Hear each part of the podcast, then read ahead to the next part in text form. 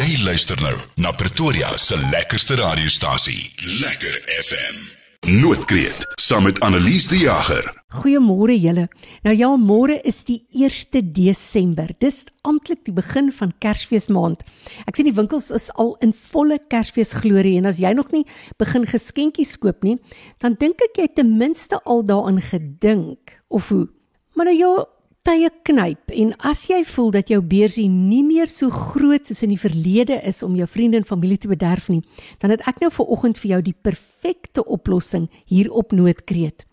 Ek gesels ver oggend op Noordkreet met Lisie van der Linde wat werksaam is by die Vrystaat Versorging in Aksie se projek Plaas Kombuis daar in Wesselsbron.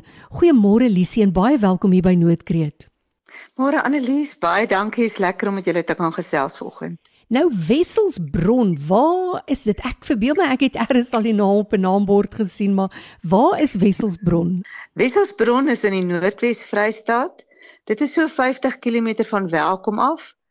150 van Bloemfontein. So ons is so in die middel van die land geleë en ons is ook in die middel van die mieliewêreld. Oh, As jy nou dink aan Dis as jy nou dink aan Botawil, ja nee, dit is waar pap geproduseer word. En as jy nou dink aan Botawil vir Joenskroon, ons is in daai area. Nou jy's werksaam by 'n baie spesiale projek van VVA, die Plaas Kombuis. Wat is die Plaas Kombuis? Die Plaas Kombuis is soos wat die naam aandui.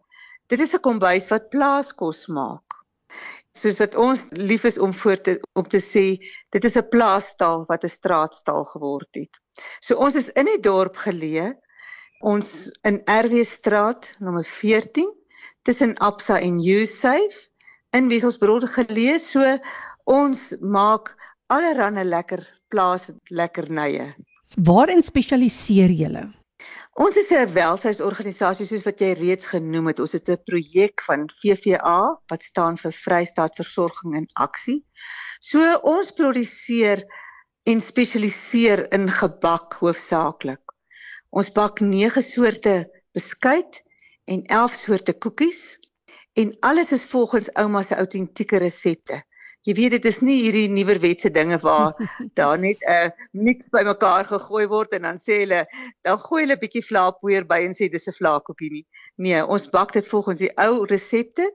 Dit daar's dan baie botter in julle koekies. Ja, ja, ja, nee, regte botter en regte stroop so om vir jou voorbeeld te noem. Die gemmerkoekies se stroop kom nie uit 'n blik nie. Dit word self gekook. Lief en land, dis omtrent nou, dis omtrent nou reg selfgemaakte. Ja, My man is ja. tog so lief vir 'n gemmerkoekie. O, nou ja, toe, dan is dit 'n goeie rede om hom 'n blik koekies persent te gee. Nou, dis presies nou daaroor wat ek wil praat want ek sien dat julle gedurende Desember maande spesifiek dan nou koekies spesiaal verpak en toedraai as die feestyd as 'n Kersgeskenk gegee kan word.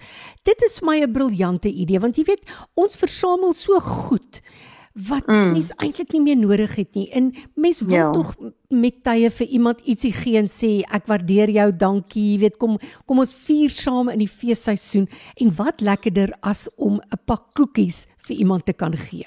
Maar wel ver. So wat maak 'n mens nou? Hoe kry ek nou daai gemmerkoekies hier hier waar ek nee. is? Ons koerier daai koekies landwyd van Vredendal tot in Pretoria name it en dit is al gestuur na 'n plek toe in Suid-Afrika. So daar's geen probleem om dit te stuur nie. En uh wat ook baie keer gebeur is dat besighede gee hierdie koekies vir hulle kliënte en vir hulle personeel as Kersgeskenke. Want hulle voel ook net dit is iets wat jy vir die hele familie kan gee en wat die hele familie kan by baat vind en ons kry so baie dat die mense vir ons terugvoer gee en sê die oomblik toe ek daai blik oopmaak, toe ryk ek net weer my ouma se kombuis. En daai nostalgie is eintlik is eintlik so kosbaar en dit is iets wat besig is om verlore te gaan en ons probeer dit aan die lewe hou. Wat ek nog meer van julle plaas kombuis hou, is die feit dat jy sê dat 'n doel van hierdie projek is ook om werksgeleenthede te skep vir persone in die gemeenskap. Gesels ja. ons daaroor. Ja, uh en die fondse gaan alles vir VVA wat 'n welsynsorganisasie is in die gemeenskap en jy, soos jy weet, is die behoeftes word dit al hoe groter en die hulpmiddels word al hoe minder. So al die fondse gaan om nood te verlig in die gemeenskap en in die dorp. En dan het ons ook 'n uh, voltydse personeel wat by ons werk en ehm um, dit is op die oomblik is daar 7 persone wat voltyds werk en wat ons elke dag uh wat hulle gesinne kan onderhou met die met dit wat hulle verdien by die plaas kom wys. Ek dink dis 'n baie lekker werk om die heel dag omring te wees met gimmerkoekies en vlaakoekies en hertsoggies. ja, en dit is nie al nie nê. Die oudtydse soort beskuit wat ook besig is om uit te sterf, soos oudtydse anysbeskuit en regte boerbeskuit. Dit is ook 'n groot deel van wat ons doen en dan natuurlik tuisgemaakte brood wat met aardappelsuurdeeg gebak word wat nie net kitsbrood is nie. Ja, is Al hierdie oudheidse goed.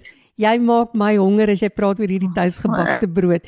Nou ja, luisteraars, as jy wil belangstel en jy wil bietjie kyk wat hulle alles doen, gaan kyk op hulle webwerf freestatecare.co.za en dan kan jy ook op Facebook kyk na Free State keer en jy kan so kontak maak met die plaaskombuis.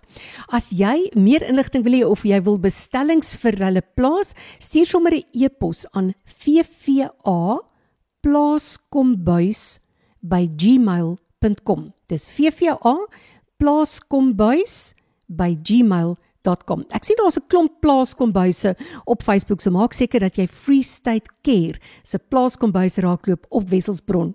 Jy kan natuurlik ook vir my sommer 'n e-pos stuur by noodkreet by lekkerfm.com en ek sal jou ook in kontak bring met die plaaskombuis. Maar wat jy ook al doen sit sommer nou al jou bestelling in vir 'n koekie beskuit en sommer net lekker gebak wat jy as 'n kersgeskenk kan gee vir iemand vir wie jy omgee. Moet tog nou nie geskenke koop wat onnodig is nie. Gee hierdie jaar iets wat nie net 'n verskil maak in die lewe van die ouer wat gaan kry nie maar ook in die lewe van iemand wat jy glad nie ken nie maar wat die dienste van Vrystaat Versorging en Aksie bitter nodig het. Hierdie Kersfees Anton kry jy koekies vir 'n geskenk. Lisie baie dankie dat jy vanoggend met ons op Noordkreet gesels het en mag mag daai oonde van julle bak sonder ophou in hierdie Kerstyd. Dankie Annelies, ek moet vir jou sê ons is druk besig. Daar word elke dag baie bestellings gaan by die deur uit en ons wag vir die nuwe bestellings wat gaan inkom dit gaan wonderlik wees om om weer nuwe mense te kry wat almal gaan baat vind van hierdie heerlike gebak in ja. Ek gaan verseker gemmerkoekies daar by jou bestel vir Leon. Nou ja. nou ja, jy doen dit sommer dadelik. tot volgende week dan gesels ek weer met julle hier op Noordkreet. Lekker FM